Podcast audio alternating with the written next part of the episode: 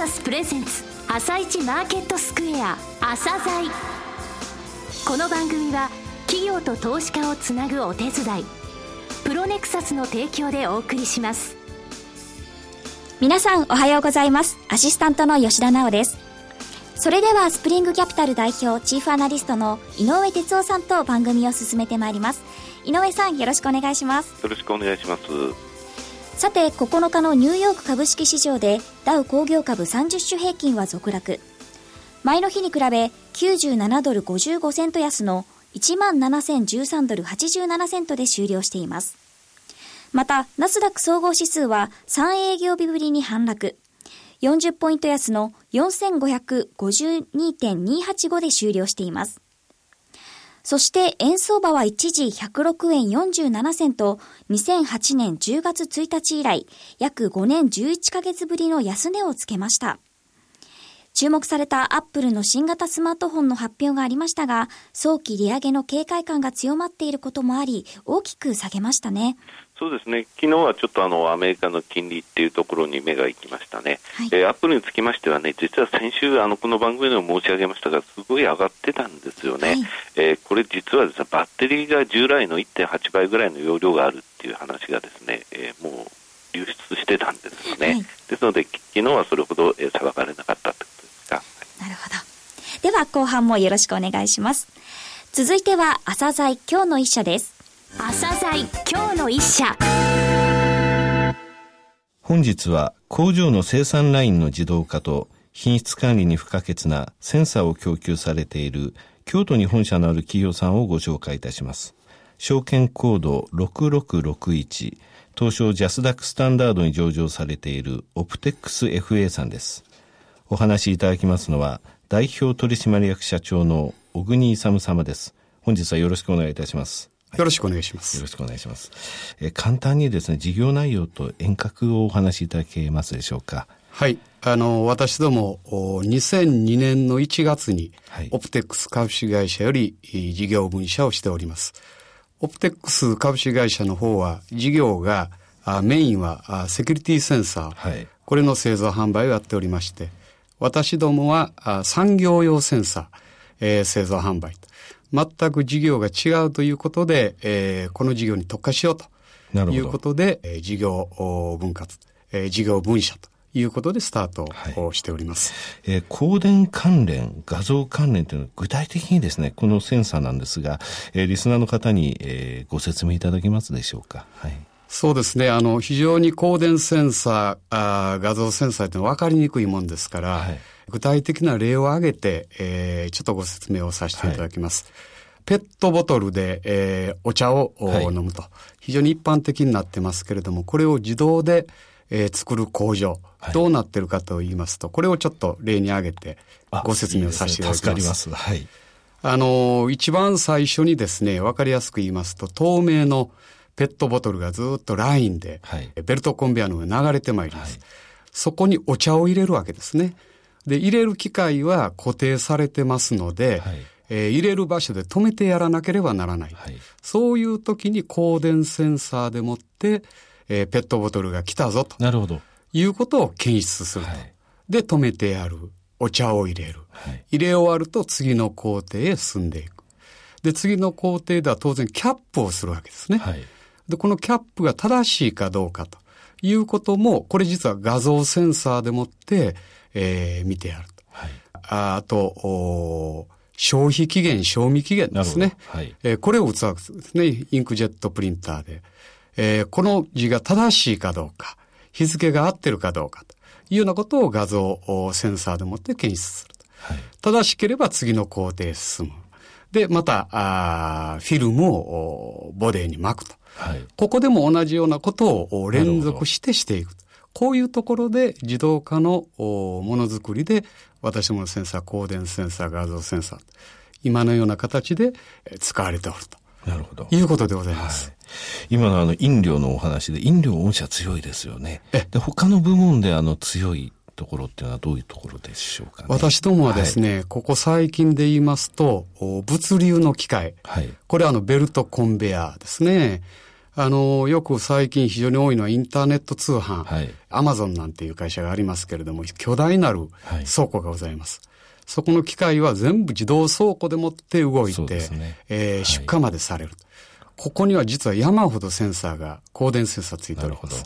こういう物流機械、それからあ電子部品、それから自動車の部品関連、はい、こういうところが最近は伸びております。あと、医薬品等につきましても、御社のお名前を聞いたことがあるんですけれども。はい、あの、産品業界と申しまして、医療品、化粧品、はい、それから飲料、食料ということで、おかげさまで医薬の業界においてもですね、私も非常にポピュラーな会社ということで、えー、お使いをいただいております。なるほど。倉庫というのもそうですけど、物が流れてきて何か行われるときには、御社のセンサーが使われているというふうに考えてよろしいということですね。おっしゃる通りでございます。工場であれ、えー、そういう倉庫の中の流通のところであれということですね。おっしゃる通りでございます。はい、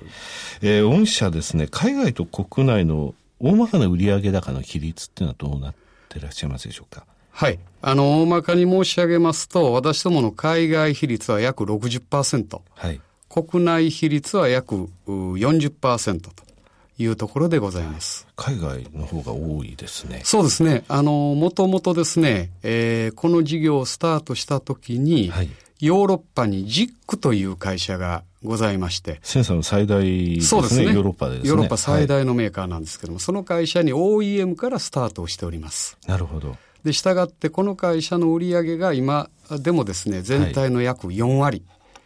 まあ、従いまして海外の75%は軸社向けと。なるほど。ヨーロッパ向けと。いうことでございます。はい、えー、ただ、御社ですね、昨年、あの、実はそうヨーロッパでだけじゃなくて、あの、海外の、えー、グローバル展開されてるわけなんですが、昨年、あの、11月に、あの、中国に合弁反射を設立したというニュースが流れましたが、はい、えこちらのところというのはその海外、これからの海外戦略で重要な点だと思うんですが、中国の状況をつたあのお話しいただけますでしょうか？はい、わかりました。で、今後グローバル展開をしていく中で、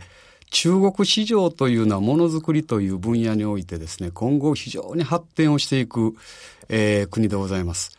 この国を我々、えー、攻めないとなかなかあのグローバル展開ができない、はい、こういう理由でもって11月に、えー、中国に合弁会社を設立しております、はい、拠点が3つありましたですね。はい。はい、あの、広州、上海、北京と。広い方の広州、ね、広い方の広州ですね。えー、従業員数が40名超ということですかそうでございます。売り先って言いますか、はい、販売先としては日本の工場なんでしょうか？それとも、あの、現地の企業さんなんでしょうか？あのー、売上の約90%はですね、はい、中国のローカル企業と。あ、現地の企業、ね、現地の企業でございます。はい。これはあの、私どもがですね、合弁会社を作った相手とビジネスパートナーが、はい、私どもの中国の代理店と。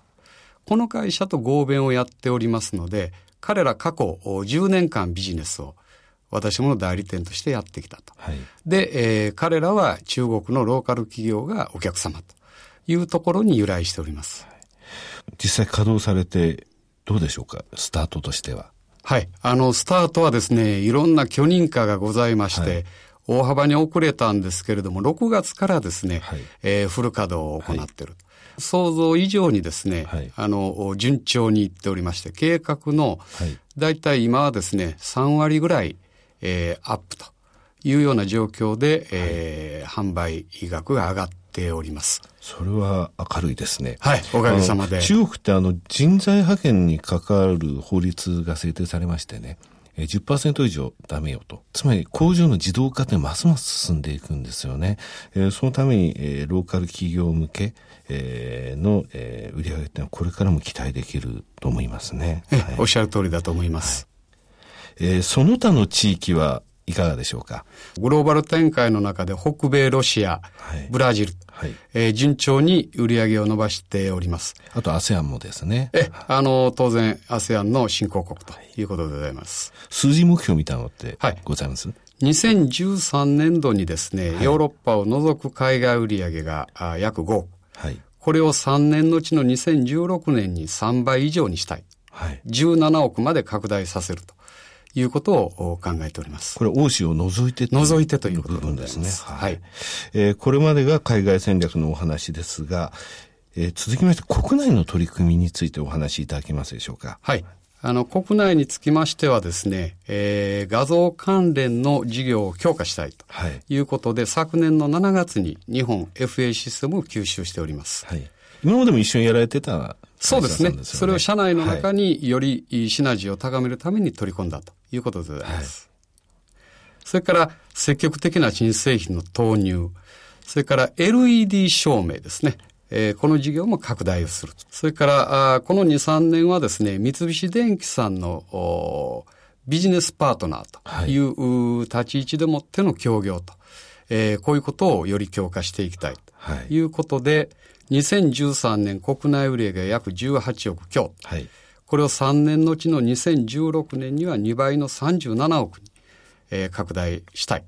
まあ、昨今のあの伸び率から言うと十分達成可能かなと、はい、こう考えております。ここ3年ですね、非常にあの順調な売上の、えー、立ち上がりを見せてますけれども、はい、この、えー、ペースをさらに加速させるというようなイメージでございますね。はい。そうでございます。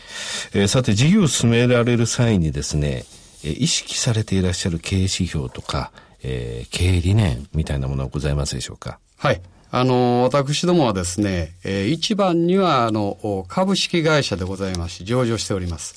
あの、株主の皆様からいただいたあお金、資本ですね。はい。これでもってどれぐらいの利益を上げていくかと。これ非常に重要視、ROE と申し上げますけども、はい、あの、意識しております。また、あ我々借金ございませんけれども、総資産からどれだけの利益を生み出していくかという ROA も非常に重要視をしております。当然のことながら、株主還元、えー、配当でございますけれども、配当成功30%を目安といたしまして、安定的に1株当たりの配当金、これが20円が割り込むことのないようにということに非常に心がけております。なるほど。30%というあの還元、えー、配当成功とともに金額としても 20, 20円は割り込まないぞという、はい、そういうことですね。おっしゃる通りでございます。はい、御社ですね、スプリングキャピタル社の経営指標ランキングですが、資本利益率、ROE、ROA がはあの反映されますが、3279社中651、上位から19.9%。健全配当成功ですが、えー、こちらは327位、ちょうど10%ですね。はい、えー、上場会社の中で、えー、上位10%のところということですね。えー、総合ランキング615位、こちらも上位から18.8%の数字になってございます。はい、最後になりましたが、リスナーに向けて一言お願いいたします。はい。私どもの経営理念といたしまして、お客様の満足、会社の成長、社員の幸福を実現するということを常に意識しております。そういう意識の中でですね、私ども非常に地味な事業ではございますけれども、ものづくりがある限り、需要は決してなくなりませんし、むしろ増えていくと。えー、こういう中でのビジネスを進めていきたい。はい、えー、何卒皆様応援をいただければ、えー、幸せでございます。小国様、本日はどうもありがとうございました。なお、今日の一社のロングインタビューは番組ホームページからお聞きいただけますが、さらに井上さんにオプテックス FA についてお話しいただきます。はい、あの、非常にわかりやすかったですね。はい、あの、えー、センサーってものはどういうものなのかっていうのはまずリスナーの方にお分かりいただけたと思います、えー、ベルトコンベヤーがあるところにオクテックス FA ありなんですよね、えー、海外展開それから国内展開についてもあの非常にですね、え、力強いお言葉がありました。3年間でヨーロッパを除いて、えー、売上が3倍、え、以上、国内についても18億が37億、えー、それについても十分達成可能だという力強いお言葉でしたね、はい、えー、バリエーション的にも全然割高感がないんですよね、よくあのオプテックス FA さん、そして親会社のオプテックスさん、両方ともあの有料企業ですので、はい、覚えていただきたいと思います。はい。それでは一旦お知らせです。企業ディスクロージャー IR 実務支援の専門会社プロネクサス上場企業のおよそ6割2200社をクライアントに持つ。これはアジア証券印刷の時代から信頼と実績を積み重ねてきたからこそ。さらにプロネクサスが目指すのは企業と投資家をつなぎ日本の株式市場を活性化させることです。プロネクサス私たちは個人投資家の皆さんを応援します。井上哲夫今日のストラテジー。それでは井上さん、後半もよろしくお願いします。はい、えー、後半はですね、為替のお話を、えー、してみようかなと思います。はい、ドル円ずいぶんですね、えー、ドル高になりましたけれども、はい、これあのユーロ円の動き見てみますとね、はい、えー、結局それほど動いてないんですよね。えー、ボックス内で7月以降136円の、えー、50から138円の間で推移してるんですね、でユーロ円というのは結局ドル円とユーロドルの掛け合わせなんですですので、ユーロ、ヨーロッパとアメリカの状態がどうなのっていうのが一つのキーなんですね。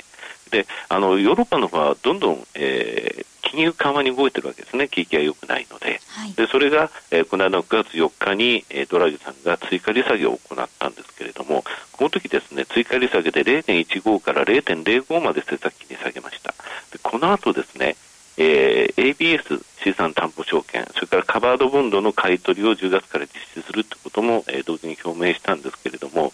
もう一つ切り札があるんですね、はい、それは何かというと、アメリカで QE3 もうすぐ終わりますけれども、アメリカは国債を買い入れてましたよね、はい、同じようにですねもういざとなったら ECB は国債買い入れまで踏み込むぞという期待感みたいなのがマーケットにあるんですね。そのため、えー、ドル、えー、ユーロで見ますと金利差がアメリカはこれからあの早期利上げって話になってますからね、はい、えー、金利格差からあのヨーロドルの方が強含んでいるということなんですが一つ注目してほしいのはドイツの国債です。ドイツの国債って2年もののですね金利今マイナスなんですよ。